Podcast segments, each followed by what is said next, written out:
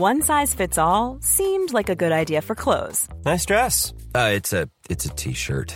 Until you tried it on. Same goes for your healthcare. That's why United Healthcare offers a variety of flexible, budget friendly coverage for medical, vision, dental, and more. So, whether you're between jobs, coming off a parent's plan, or even missed open enrollment, you can find the plan that fits you best. Find out more about United Healthcare coverage at uh1.com. That's uh1.com. Many of us have those stubborn pounds that seem impossible to lose, no matter how good we eat or how hard we work out. My solution is PlushCare. PlushCare is a leading telehealth provider with doctors who are there for you day and night to partner with you in your weight loss journey. They can prescribe FDA-approved weight loss medications like Wegovy and Zepbound for those who qualify. Plus, they accept most insurance plans. To get started, visit plushcare.com slash weight loss. That's plushcare.com slash weight loss.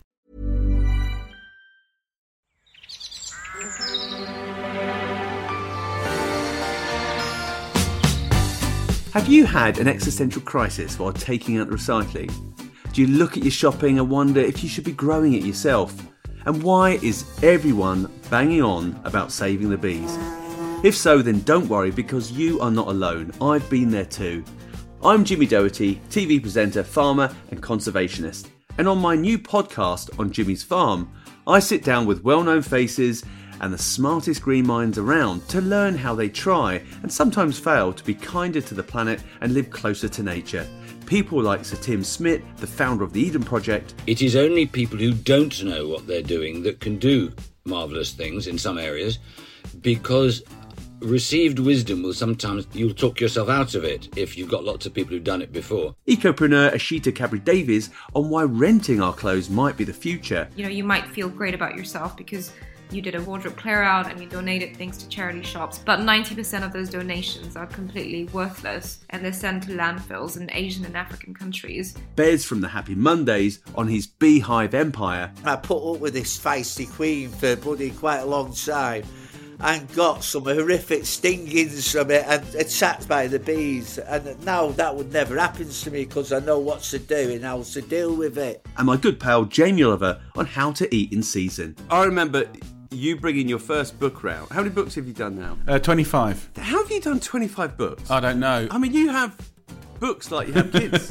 I hope not. Expect rambling chats, less than green confessions, and potty training cows. Yeah, I am not joking. Apparently, it's helping with pollution. So grab yourself a coffee in a reusable cup, ideally, and join me on Jimmy's Farm. From History Hit, follow or subscribe wherever you get your podcasts.